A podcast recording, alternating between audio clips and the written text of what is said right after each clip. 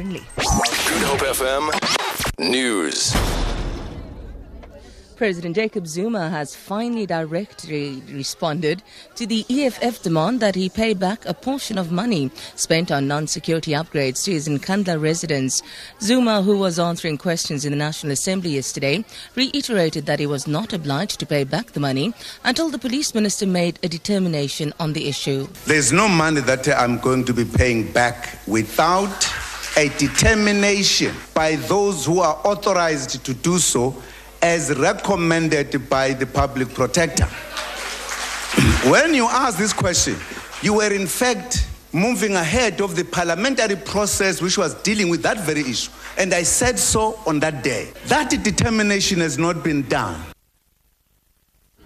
The Pedal Power Association has appealed to cyclists to heed the dangers posed by the southern side of Chapman's Peak Drive from Noordhoek to the lookout point and to avoid using it. That section of the scenic drive is still closed to cyclists. PPA chairperson Steve Hayward says the Provincial Transport Department initially proposed that the entire road remains closed to cyclists until full rehabilitation has taken place, but has now agreed to open the northern side. Riders are now allowed to cycle from Hout Bay to the lookout point and back again. The road was closed due to the effects of the raging veld fire that burnt in the South Peninsula for a week. Hayward says by accepting the temporary closure of the southern side, cyclists are now given the opportunity to prove that they too can obey the rules of the road. Meanwhile, manager at Table Mountain National Parks, Paddy Gordon, says fynbos is fire dependent and needs to burn every 15 years. Gordon says runaway fires could, however, threaten the survival of young fynbos that has not developed seeds. Our concern is for an extent of 6,500 hectares. That's about a quarter of the park in one burn.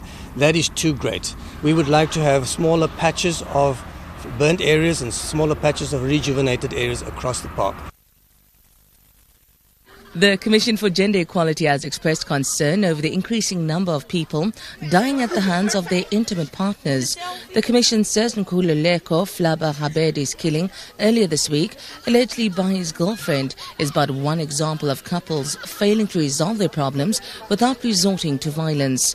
The Commission's Jabu Baloy. We are concerned at the upsurge of intimate partner killings irrespective of the gender that is involved.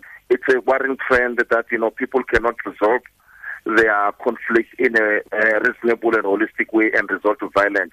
And we hope that people can find other angles or avenues to resolve their conflict without resorting to violence, as it has happened in the case of Flabba, who was killed by the intimate partner.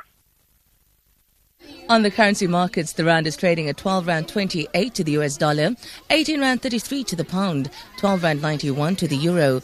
Gold is trading at $1,152 a fine ounce, and the price of Brent crude oil is at $57.80 a barrel.